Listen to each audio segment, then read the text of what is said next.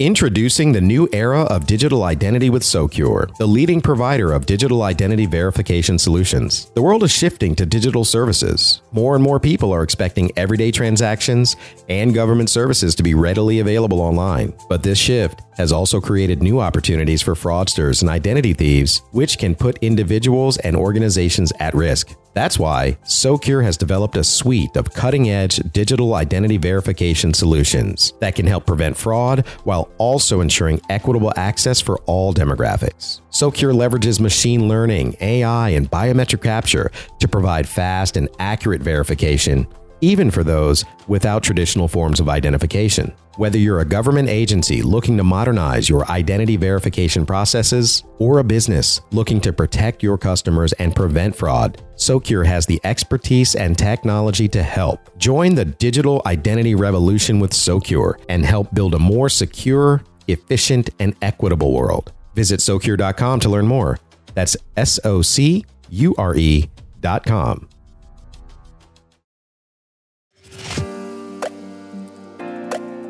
You're listening to the Government Huddle podcast, brought to you by GMARQ-U. Each episode features a unique discussion led by public sector executive and global government thought leader, Brian Chidester. Experts in all things government from around the world join the show to share their stories and provide insight into the rapidly changing landscape that is the public sector. From digital transformation to workforce issues and even thoughts on policy, nothing is off limits. Come on, let's huddle up.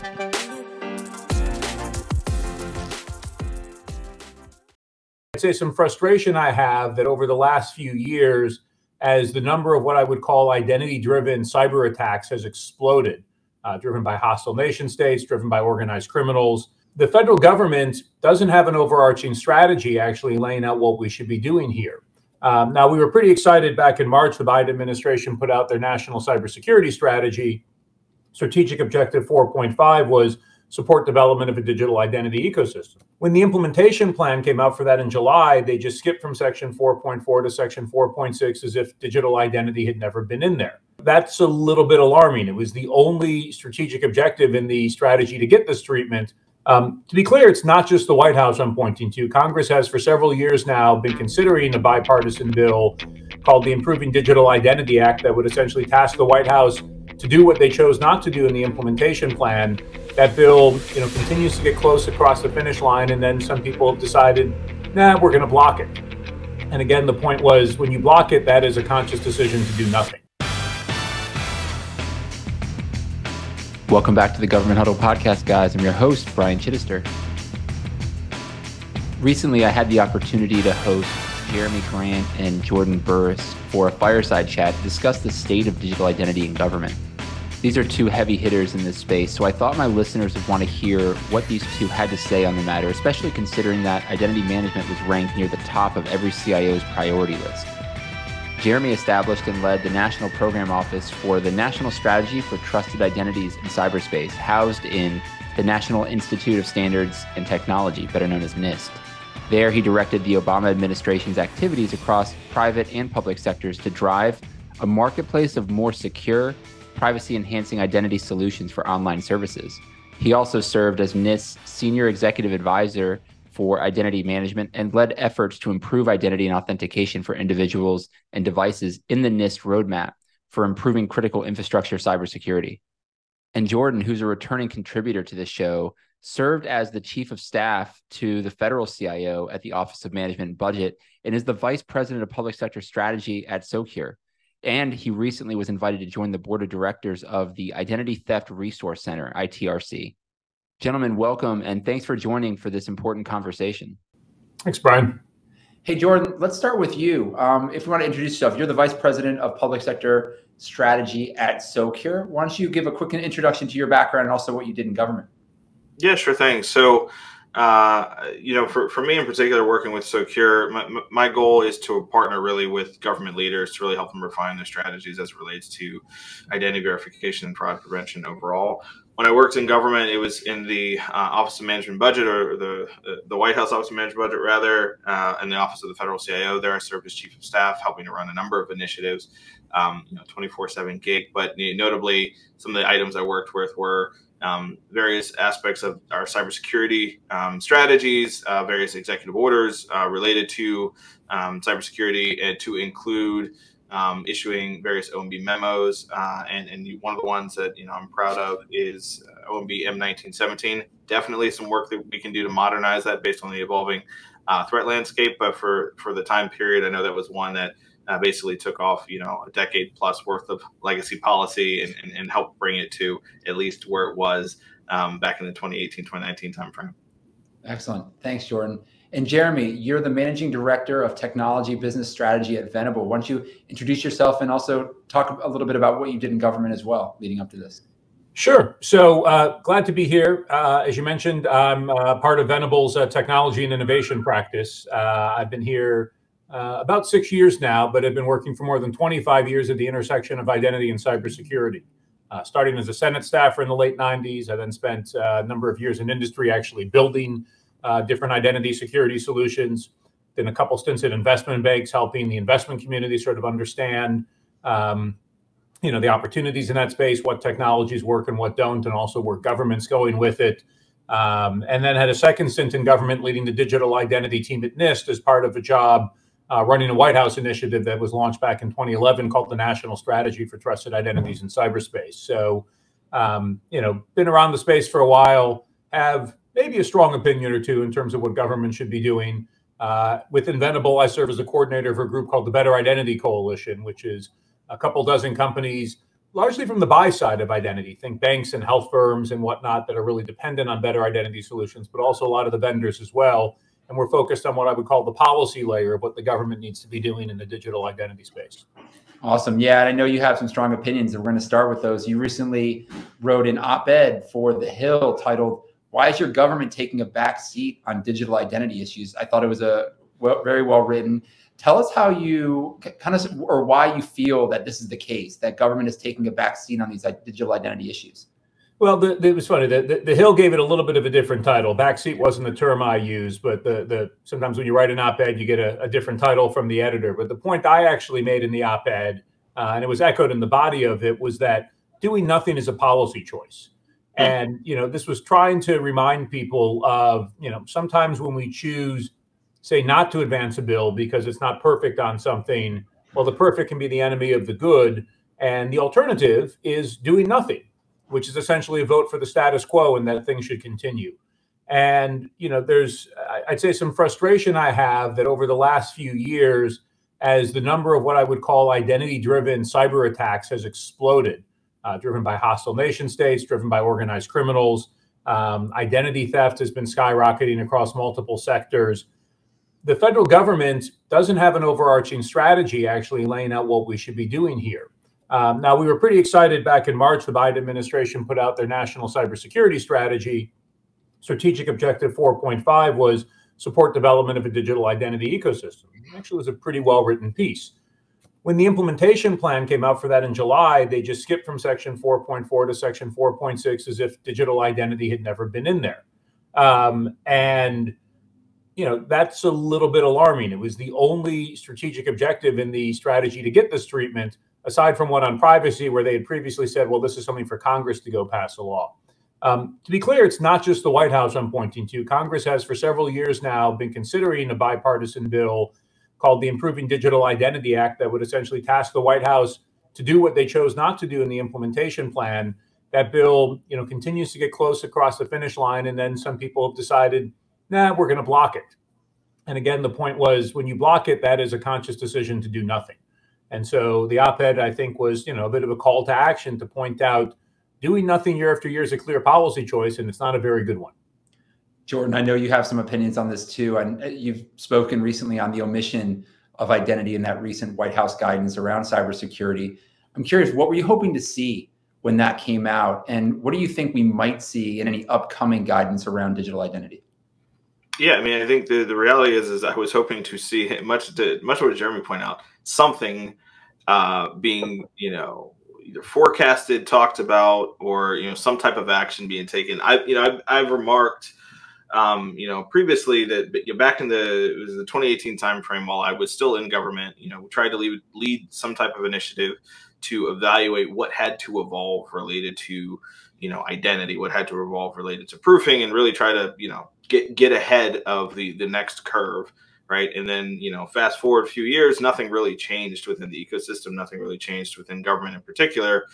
With all of the discussion, and I know the investment and, and, and, and funding that have been put out to evaluating what could be done different, not only from a fraud prevention standpoint, but then also we start to talk about equity. For me, it was like, okay, it's time for kind of the lip service to end and, and really get to um, discrete actions in particular. If you take it and look at a different part of the identity equation and you're looking at discussions related to multi-factor authentication, they're numerous. There's efforts where there's you know work being done uh, hand in hand with industry to to evaluate the problem, and yet when it came to you know what I would say is one of the kind of the bigger crises that we're seeing um, within the U.S. related to to proofing and really.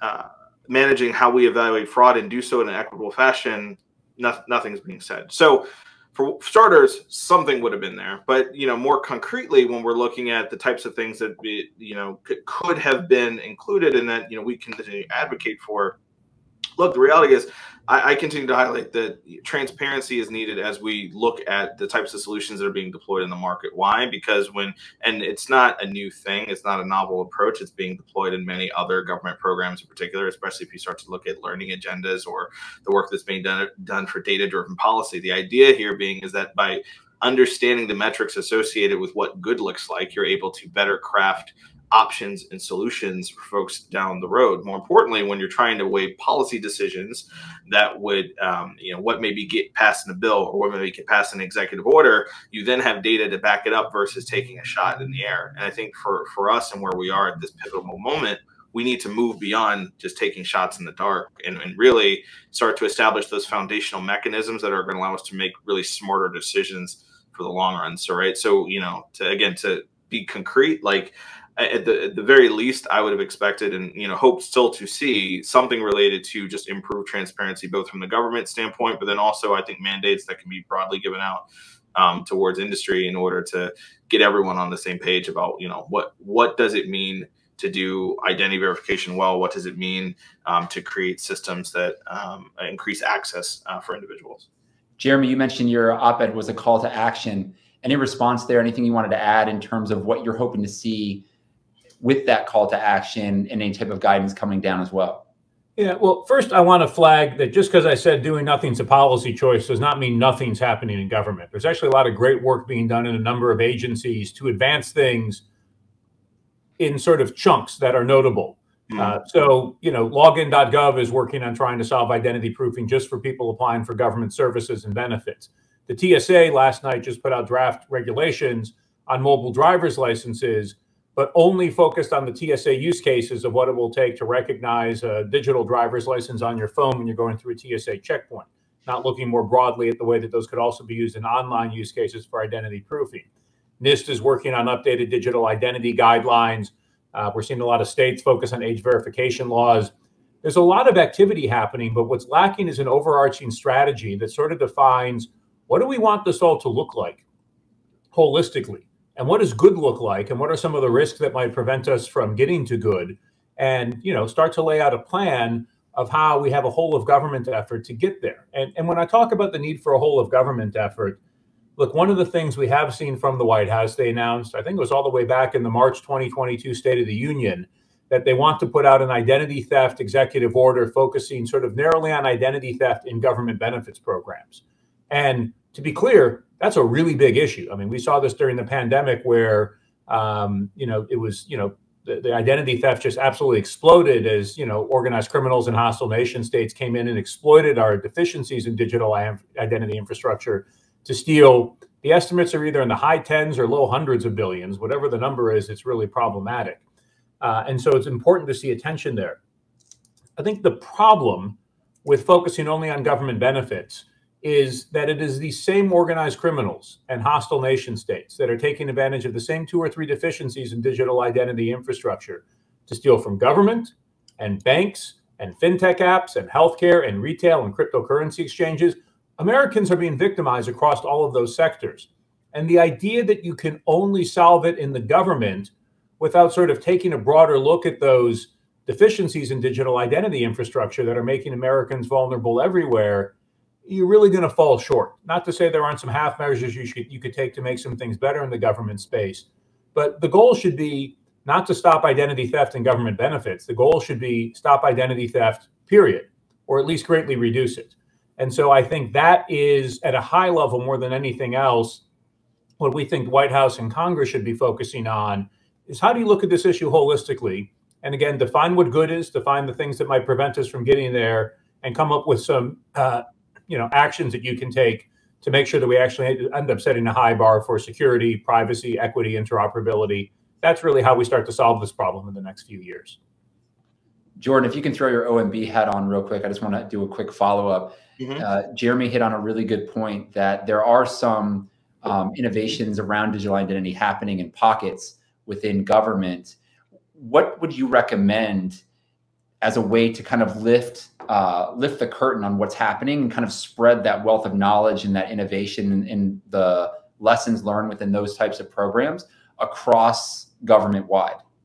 Yeah, I, mean, I think the, re- the reality is, that, and, and, to Jeremy's point, it, there needs to be a champion um, ultimately, right? Whether it be at OMB's level, whether it be in a different White House um, component that that is for the administration to to determine. Of course, I have my own thoughts uh, related to, to, to who should be responsible for it, but the, but the reality here is that you you need a champion who is willing to bring all of those disparate pieces together because a lot of what Jeremy highlighted are just organic things that continue to happen because there are very passionate individuals within government who are continuing to work on these issues, right? Like they have been working on these issues um, from my time in government and predating my time in government, and they continue to try to push these things forward. What we're not seeing, though, is the recognition that uh, just generally our identity infrastructure is broken um, and, and, and fragmented in particular. And then, you know, it does take that overarching uh, champion to, to bring it all together, but not just bring it all together from policy standpoint, also start to align the investments that are being made um, from the budget and even the signaling, working with Congress across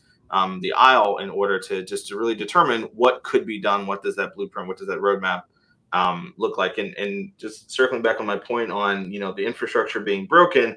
You know, I've said before um, publicly, and I'll say it again today. Right, identity really should be looked at and viewed as critical infrastructure. Right? It, it must start to be viewed in that way. So much so that if I mean, if you look at um, CISA puts out these national um, uh, critical functions, right? Just deemed vital to the continued operation of government. They, um, a few years ago, designated identity and access management uh, solutions as being one of those. And the reason why they did it was because they know that that is one of the most pervasive areas and where um, we're getting attacked in particular. And a lot of focus continues to be on things such as enterprise identity, what we are doing internal to the organization in particular.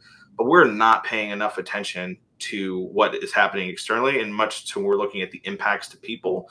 When this goes wrong, we have increased um, instances of um, identity theft and folks just being further left out uh, of processes in particular you know one of the one of the groups i, I support and sit on the board of uh, is the identity theft resource center. Uh, and you know just to hear the, the victims and, and what they're struggling to do when it comes to reasserting their identity after it's been compromised that's not something that in this day and age we should continue to leave to just manual processes in particular right? So i mean i think you know just a, a very quick action someone uh, could do uh, in one of my old uh, in, in, inside of OMB or within the executive office of the president broadly, outside of championing it, they could basically work to make a declaration that it's something that would be added uh, essentially as a, critical infrastructure for um, for for the U.S. Uh, much as it's the same type of recognition that is getting uh, made across other countries uh, in particular. I want to stay with you real quick, Jordan. Um, we've seen a lot written and talked about artificial intelligence. I'm curious, how does government, what does government need to know about this technology and how it can impact their identity programs? I think the reality when it comes to any type of technology, any type of emerging technology, is that there's a potential for it to be used for good. There's a potential for it to be used for bad. Far too often, whenever emerging technology is being discussed, there is the lean, the heavy lean towards, you know, we'll just start with only the bad. And by starting and, and, and diving only into the bad, we prevent ourselves from being able to explore what could be done to make things better and more secure.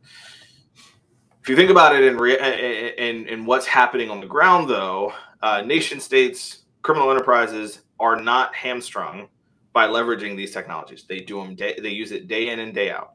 And if we're talking about like using um, AI for an example to you know attack uh, or, or commit some type of cyber incident on a system, they're not beholden to avoiding that, right? Which is why you're seeing the government start to adopt things from incident response, leveraging these types of tools. The same thing is critical when it comes to identity.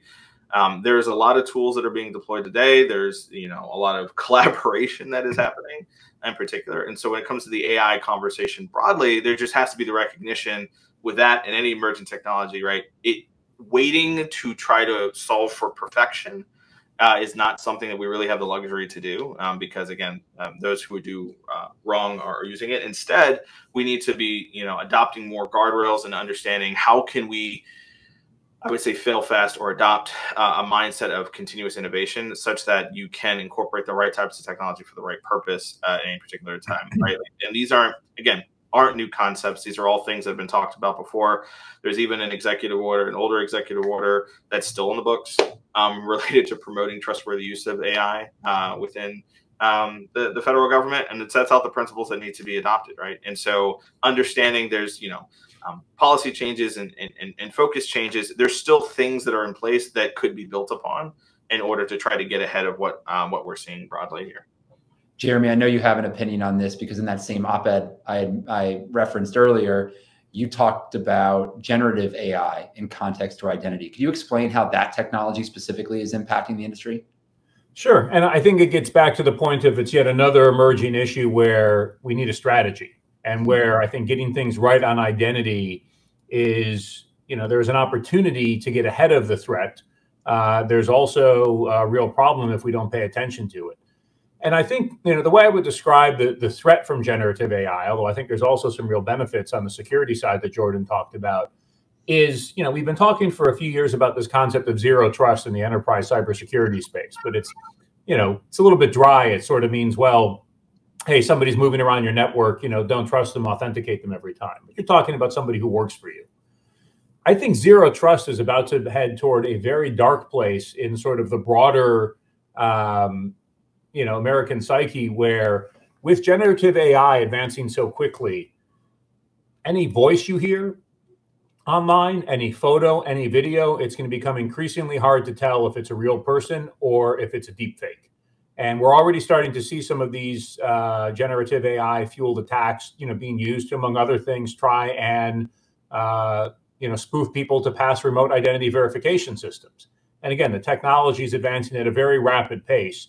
And so, how do you start to think about what does the world look like when we suddenly can't trust what we see or hear anymore? Because I think that's something that we've been depending on for a while. For example, one of the fallbacks we've seen with remote identity proofing has been, well, let's go to a trusted referee, somebody who's going to sit on the other end of a video screen like the three of us are doing right now and I'll, you know, try and squint at you and figure out if it's really Brian and you'll hold up a driver's license if all of that can be faked by AI, that suddenly makes that a lot less effective.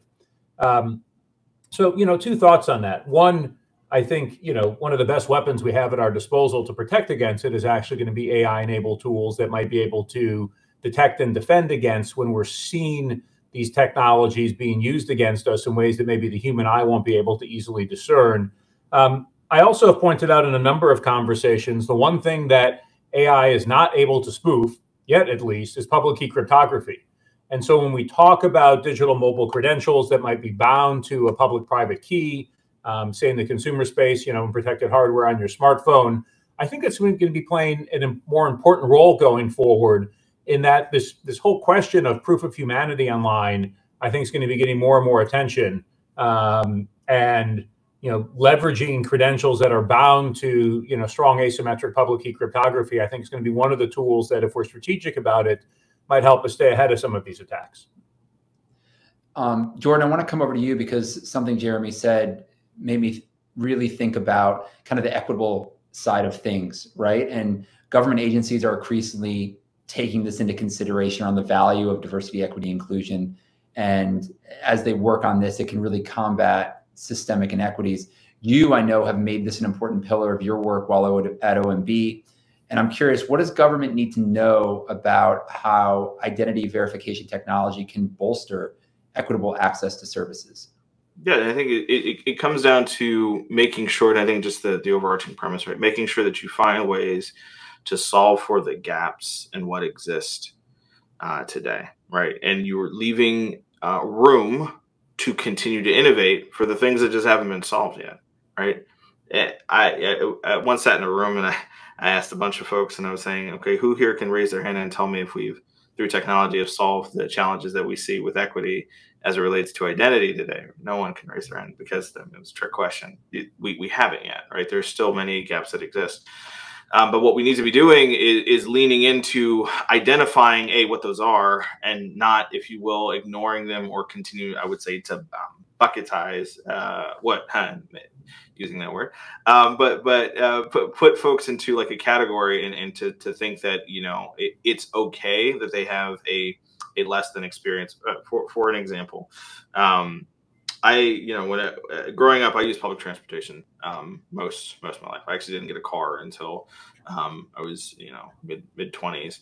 Uh, in, in, particular, it would have been so foreign to me to think, and I probably wouldn't have done it is if I had to prove myself online for any number of reasons. I lost my job or something along those lines. To potentially go wait two, three hours, maybe in the pouring rain, to go show up at an office in person, then only to be told that um, you may not have everything that you need in order to prove your identity uh, at the end of the day, and therefore you got to go home and you know get everything and then come back and so on and so forth. It would have been so much that I would have been turned off completely from from the process. And there are many a times where I've had to do things not necessarily for proving identity, but for other scenarios where that was the case, right? And so I didn't do it. Um, and that that's just the reality there. We need to be finding ways to bring people into the process, folks who are otherwise disenfranchised, underserved, uh, in particular, and not assuming that just because we may make something available in person, that it is the easy route for them uh, at the end of the day, right? Um, and and so I, I, think you know just broadly when it comes to this, when it comes to uh, equity, just largely or DEI for DEIA really for um, the solutions, it, it's just important that we're understanding all the aspects associated with, associated with it, right? We're understanding what is happening to different demographics. We're understanding what inclusion practices would look like. Are we getting the right voices uh, in the room as the solutions are being designed? Are we solving for systemic barriers as we start to look at equity considerations? And then from accessibility, we, just can't lose sight of that. So that's why I say DEIA uh, nowadays, but it's because like, we, we cannot lose sight of accessibility. There's a lot of work the federal government's done related to it, but you know, again, is, is everyone perfectly 508 compliant at a bare, bare minimum? Uh, no.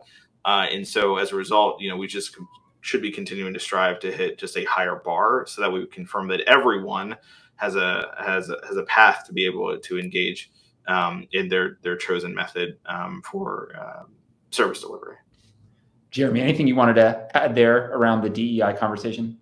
Yeah, I think just to echo what Jordan said, I think the fact that it's getting a lot more attention in the identity space is a really positive development. I think for so many years we've looked at this largely from a security perspective, um, and you know have failed to pay enough attention to. Look, we we drove the Real ID Act into law, you know, in the wake of the 9/11 attacks a few years afterwards, when Congress passed that law in 2005. It made it much harder for people to go get a physical ID uh, in the you know the world, and um, like I've been lucky. I'm I'm privileged. I've never had this problem. But if you don't have an ID, there's a lot of things you can't do. And you know, for somebody who may have been in and out of homelessness, or you know, perhaps you know was evicted, and you know they're you know maybe forget a driver's license, they had a social security card and a birth certificate that was left in a you know box by the side of the road that then washed away in the rain. Somebody who's you know fleeing a domestic abuse situation and has nothing but the clothes on their back, and is you know trying to get started what do you actually do if you don't have any documentation of who you are? Mm-hmm. It's really hard to get started. And I think a lot of the, you know, well-intentioned uh, decisions that were made to make some of the issuance processes more secure have also had the impact of excluding a lot of people. And now that we talk about closing this gap between the physical credentials we use in the, the physical world and you know the lack of anyone online, we need to make sure that we're not exacerbating those inequities and actually maybe go back and sort of look at the um, the problems that we've caused and you know rethink how we can potentially serve populations that might be on the margins of society uh, so that their you know identity doesn't become a tool to exclude them from participation in society.